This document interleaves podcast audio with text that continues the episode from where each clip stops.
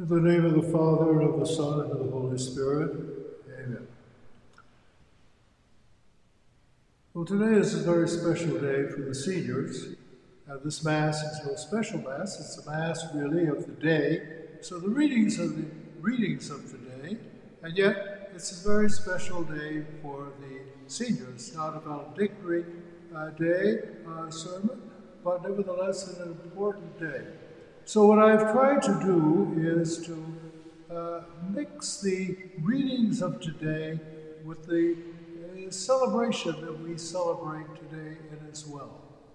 And we do so to the seniors, and it's uh, kind of ironic looking here in this very empty chapel, and seeing no one, no seniors here at all. And yet, in your, in your absence, you're more visible. That is, you remind us constantly that we should keep you and uh, your future in our special prayers.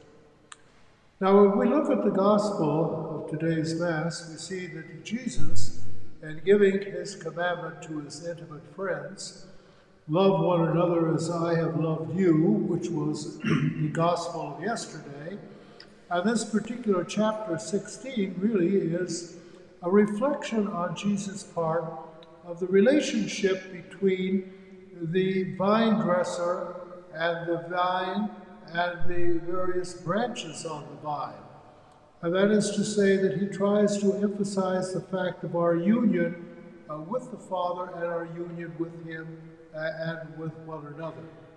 And so yesterday he told us, Love one another as I have loved you. And yet today he tells us at the same time now, because you do not belong to the world, and I have chosen you out of the world, the world hates you. It seems to me that there could be a contradiction there, at least uh, something which is uh, uh, not really balanced. But he loved the world, didn't he?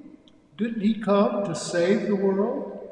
Always living the invisible presence of his Father, he was also present to the world and it was because of his love for the world and for those in the world that he was hated and persecuted.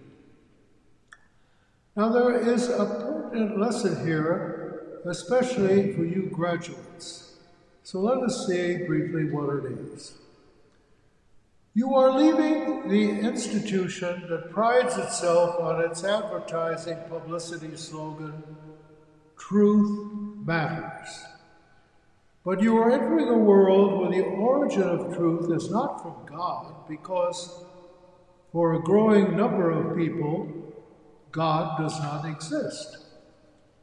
The result is Chesterton's observation that the first effects of not believing in God is that you lose your common sense. And isn't that obvious in the world today? Judge for yourselves. It is a common belief in the world today that I was born male and I want to be female, and so I'm a female. If I was born female and want to be male, I'm a male. All physical and scientific evidence to the contrary notwithstanding, I am what I want to be. I am who I defend, uh, who I define myself as being. I am the creator of my own truth. And it's for this reason that abortion simply means the removal of unwelcome tissue from a woman's body. Marriage is what I want it to be.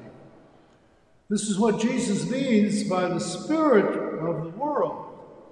It is the denial of truth. I am the truth, as he said. So to deny, to deny the possible existence of truth is to deny him. So much for some of the philosophical and social consequences you graduates will have to meet. Then, with a brief nod of recognition to the high economic hurdles that are before you, I'll pass on briefly to these spiritual truths. Jesus' command to his followers was Go make disciples of all the nations. He did not direct the statement only to priests and missionaries. He wants all of us to be witnesses to the truth of the gospel. And never before were young laymen like yourselves needed so urgently to carry on that particular command. The organization, Fellowship of Catholic University Students, the acronym of which is FOCUS, stresses this need, and in its promotional literature, it cites the Pew Research Center that finds that first, only 30% of the Americans who were raised Catholics are still practicing Catholics. Second, almost 80% of those who leave the church do so before the age of 23. And thirdly, the fastest growing religious demographic in the United States today are people who list their faith as unaffiliated. This is the world that you graduates are now entering. How to respond? During his life, Jesus lived in total union with his Father, and he was completely involved in the world about him. He is your model. Total union with the Father and complete involvement in the world about you. To be a Savior along with Him, learn to encounter God in your intimate relationships with Him through prayer and the sacraments.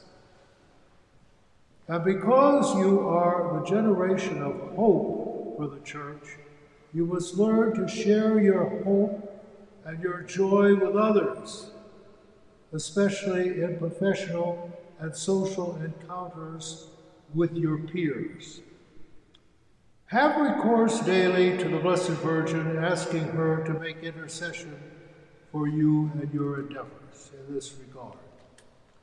Finally, in the first reading of our Mass today, there is a lesson that might help you see the vocation to be missionaries of Christ that Christ calls you to be. After some hectic experiences, Paul had a vision of a Macedonian begging him to come to Macedonia to be a missionary there.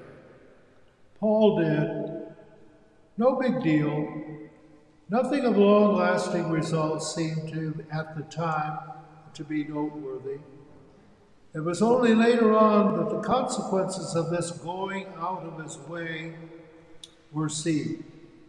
It was the first time the gospel was brought to Europe. And we know what the gospel has done for Europe and for our civilization. A minor detail, a minor instance that had extraordinary consequences that the people of the time were not aware of. So here is the lesson. You be Paul to those 70% born, raised Catholics who no longer practice their religion. To your peers that make up 80% who have left the church. And to the numerous nones out there whom you will meet. With Jesus, often repeat the words in the communion antiphon of today's Mass. Father, I pray for them that they may all be one in us, so that the world may believe it was you who sent me. And then, like Paul, step back and let the Holy Spirit do the rest. In the name of the Father, of the Son, Holy Spirit, amen. And congratulations, and God bless each and every one of you.